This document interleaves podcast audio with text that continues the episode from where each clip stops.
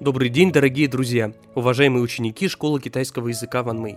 Меня зовут Сергей, и мы продолжаем цикл наших бесед об истории, культуре и символах Китая.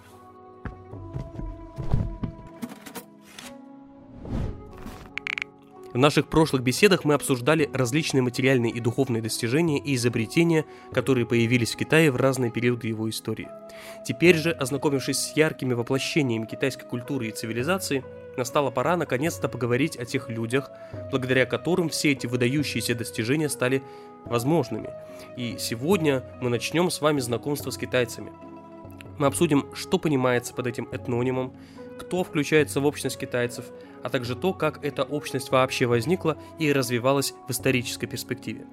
Обращаю внимание наших слушателей, что данная тема комплексная и многосоставная, поэтому ее обсуждение, по всей видимости, у нас растянется на несколько таких подкастов, как сегодняшний. И сложность этой темы обуславливается не только пестрым эмпирическим материалом, относящимся как к современной демографии Китая, так и к прошлым эпохам, но и многообразием исследовательских подходов. Так еще с 19 века среди ученых-этнологов и социологов бытовало мнение, что человеческие общества исторически развивались в сторону укрупнения. Ну, скажем, в каменном веке существовали различные роды, включавшие в себя несколько близкородственных семей. Затем эти роды укрупнялись в племена.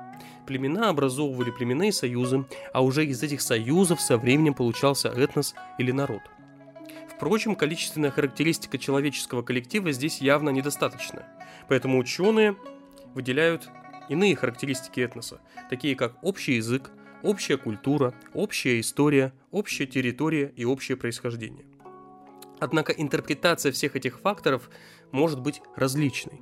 С одной стороны, представители примордиального подхода считают, что все этносы появились еще в глубоком прошлом, а люди внутри каждого из этноса связаны между собой отношением кровного родства, то есть общим биологическим происхождением.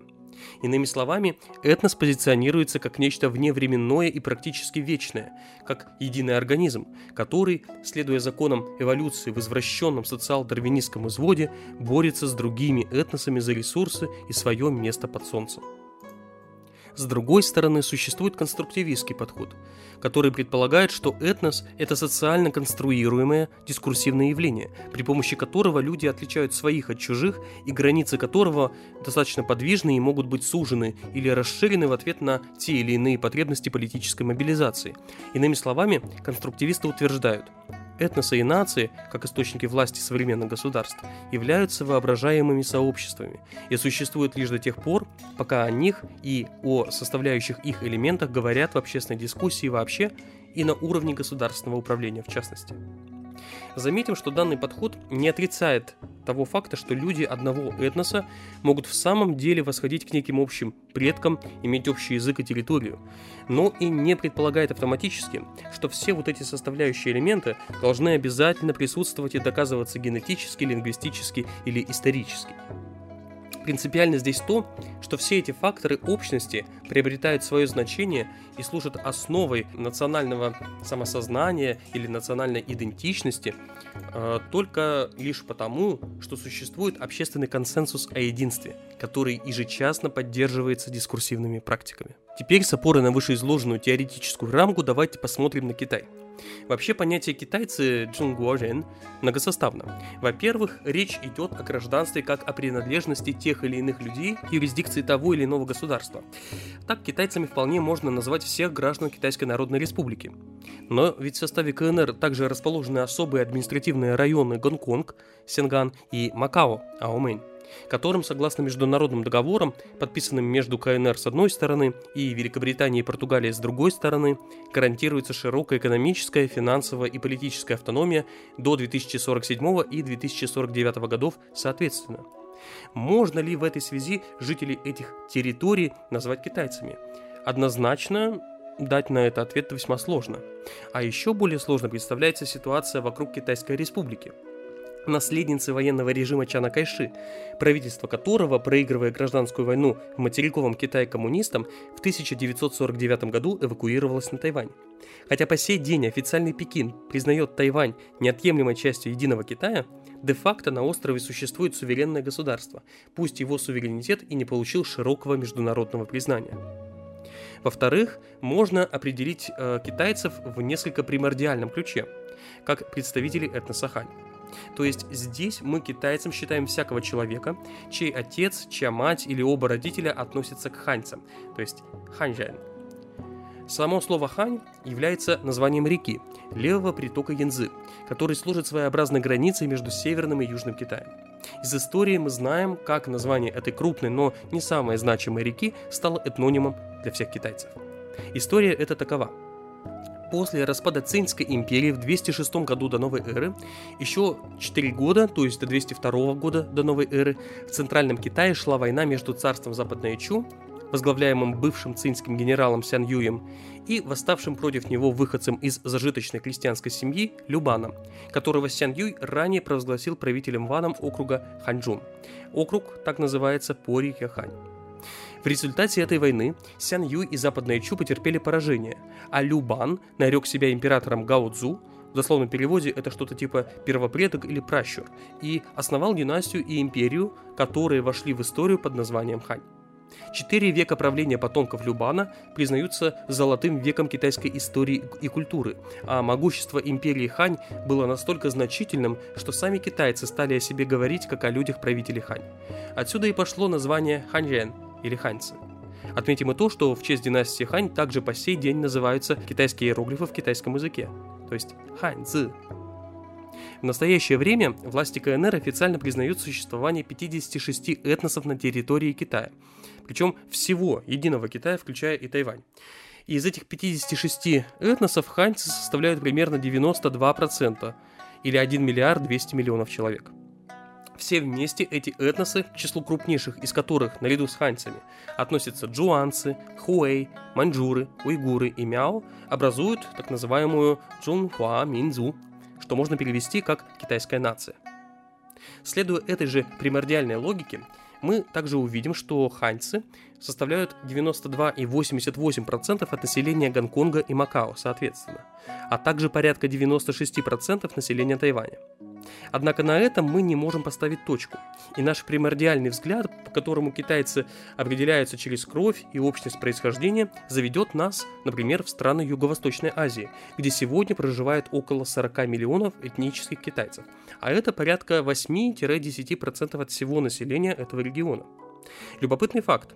Островной город-государство Сингапур с точки зрения этнического состава населения на три четверти состоит из потомков китайцев из южных провинций Китая, которые переселились в эти экваториальные, некогда болотистые захолустные места в 10-14 и в 19-20 веках.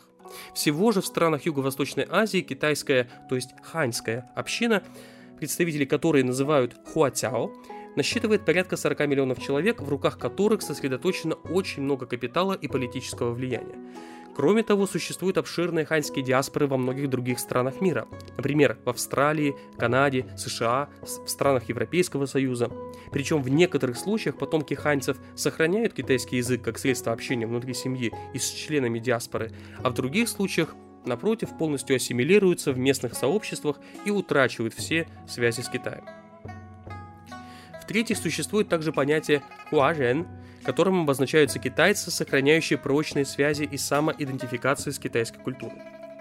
Так, жители Тайваня о себе скорее скажут либо «тайванжен», то есть тайваньцы, либо, собственно, «хуажен», намеренно избегая слова «джунгуожен», потому что слово «джунгуожен» содержит в себе иероглиф «го» – государство и увязывается тем самым с государством материкового Китая, с Китайской Народной Республикой.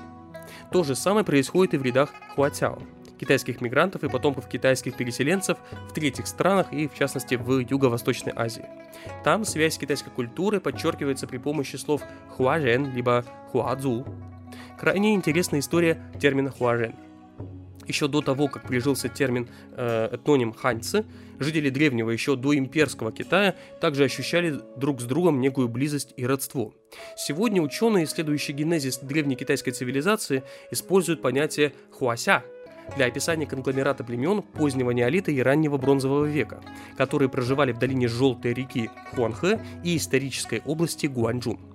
Эта область лежит между горами Цинлин и Лесовым плато, вдоль долины реки Вэй, правого притока Хуанхэ. И действительно, именно в этих местах были обнаружены первые или древнейшие культуры современного человека на территории Китая. Это, например, культура Дзяху в провинции Хэнань с датировкой от 7000 до 6600 года до новой эры. Это также культура Яншао, существовавшая примерно с 5000 по 3000 годы до новой эры и послужившая колыбелью сино-тибетской языковой семьи, к которой наряду с китайским и тибетским сегодня относятся более 400 языков, как, например, берманский и каренский языки. Это также культура Луншань третьего-второго тысячелетия до новой эры, чьи представители, частично мигранты из Центральной Азии, а частично потомки жителей культуры Яншао, стали выращивать новые для этой местности злаки, в частности пшеницу, и новые виды домашних животных – свиней. Кроме того, они же освоили бронзовое литье и ковку, а также гончарный круг, что позволило им создавать удивительную тонкостенную серую и черную керамику. Здесь примечательно, что термин хуася, как собирательное название для всех этих э, протокитайских культур, не является поздним, выдуманным современными учеными этнонимом. Такой прием ведь на самом деле часто встречается в истории как науке. Скажем, жители Византийской империи удивились бы, если бы мы переместились в прошлое и назвали их византийцами, так как сами себя они испокон веков считали ромеями, то есть римлянами, а свое государство называли не Византийская империя, а Романия или Ромаида. В случае же с Хуася дело все в том, что это слово фиксируется уже в историческом трактате IV века до новой эры.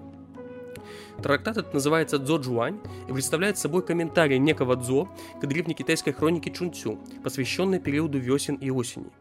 Когда автор Цзо Джуань рассуждает о глубокой древности, он упоминает такие категории, как Джуся, различные великие государства, и Джухуа, различные процветающие государства, которые вместе также обозначаются как Джунго, центральное государство. Соответственно, отсюда уже прослеживаются две интересные традиции. Во-первых, традиция называть Китай Джунгуа, срединным государством. Дело в том, что в китайском языке нет привычных нам маркеров множественного числа, поэтому джунгуа в зависимости от контекста может означать и срединные государства во множественном числе, и срединное государство в единственном числе. А во-вторых, отсюда проистекает традиция определять жителей этих срединных государств через иероглифы «ся» – великий и Хуа – процветающий. Конфуцианский мыслитель Кун Инда, живший в VI-VII веках новой эры, говорил о том, что понятие «величие» относилось к церемониальному этикету срединных государств, а процветание или цветение – к красоте одеяний местных жителей. И именно отсюда, как считается, и происходит термин «хуася», который занял центральное место в мифической географии и национальной идентичности древних китайцев в эпоху Джоу. Именно в это время древние китайцы которые населяли долины рек Хуанхэ и Вэй, стали позиционировать себя как единое целое. И не в последнюю очередь это происходило через противопоставление себя окрестным племенам. Отсюда родилось представление о том, что китайцы Хуася находятся в центре Тенься, Поднебесной, а вокруг них обитают, соответственно, четырьмя сторонами света Сыи, четыре группы И, которые можно перевести и как варвары, и как иностранцы. Считается, что долгое время у всех этих соседних племен Сижун, Бэйди, э, Дун-И и Наньман были собственные названия. А противопоставление Хуася с этими соседями носило скорее не этнический или культурный, но политический характер. То есть предполагалось, что люди из этих окрестных племен, дескать, такие же, как мы, древние китайцы, но управляются не нашим джоуским ваном, а какими-то своими правителями. Однако со временем, в эпоху Восточной Джоу, некогда существовавшее политическое единство древних китайцев стало разрушаться. И не случайно на время существования именно Восточной Джоу с 771 по 226 годы до новой эры пришлись почти беспрерывные войны и перевороты периода весенней осени и эпохи сражающихся царств. На эту внутреннюю турбулентность также накладывали свой отпечаток участившиеся вторжения вышеупомянутых варваров с запада и севера. На этом фоне приверженность обычаям и ритуалам предшествующей эпохи, эпохи, собственно, Джоу, стала восприниматься древними китайцами в качестве своего рода барометра цивилизации и, можно сказать, способа объединения, способа восстановления некогда существовавшего единства. Именно с тех пор противопоставление Хуася и Сыи стала носить культурный и цивилизационный характер. А в дальнейшем этот водораздел и эти культурные противоречия между китайцами Хуася и окрестными варварами все более усиливались. Например, после того, как Цинь Шухуанди провел реформы и стандартизировал китайское письмо на территории, которые населяли Хуася. Отсюда возникло такое явление, как синоцентризм или китаецентризм, в рамках которого китайские э, императоры воспринимали себя правителями единственной цивилизованной части Поднебесной, а все остальные народы и государства, э, например, Корея, Япония, Вьетнам, Таиланд, описывались автоматически как варварские. Впрочем, эта оппозиция не была непреодолимой. Подчеркивая свое цивилизационное превосходство как народа, способного сооружать города и жить в них, занимаясь оседлым сельским хозяйством, китайцы, тем не менее, допускали возможность и для варваров тоже стать частью Хуа – то есть э, частью китайского цивилизационного пространства, если варвары эти будут готовы перенять китайские ценности и обычаи. И этот гибкий э, подход к китаизации позволял китайским правителям довольно успешно осуществлять внешнюю экспансию на юг и на север, ассимилируя местные племена и народности и расширяя границы того государства, которое мы сегодня знаем как Китай. Этот же ассимиляционный механизм работал и со всеми иноземными династиями. Скажем, императоры династии Юань были монголами, а правители династии Цин – маньчжурами. И монголы и маньчжуры – это кочевые племена. Но все они со временем перенимали ценности, обряды и язык управляемого китайского населения и сами становились вполне себе китайскими императорами не только номинально, но и сущностно, по духу. Кстати, долгое время столь же свысока китайские чиновники и элита относились к представителям географически довольно удаленных западных монархий и государств. Известно, что при последней династии императорского Китая, при династии Цин, существовал обряд тройного колена преклонения и девятикратного челобития Коутхоу, который э, следовало совершать всякому человеку при приближении к особе китайского императора. Европейцы считали такое поведение унизительным и отказывались совершать коутоу, что часто приводило к скандалам и высылке европейских дипломатов, например, британских и российских.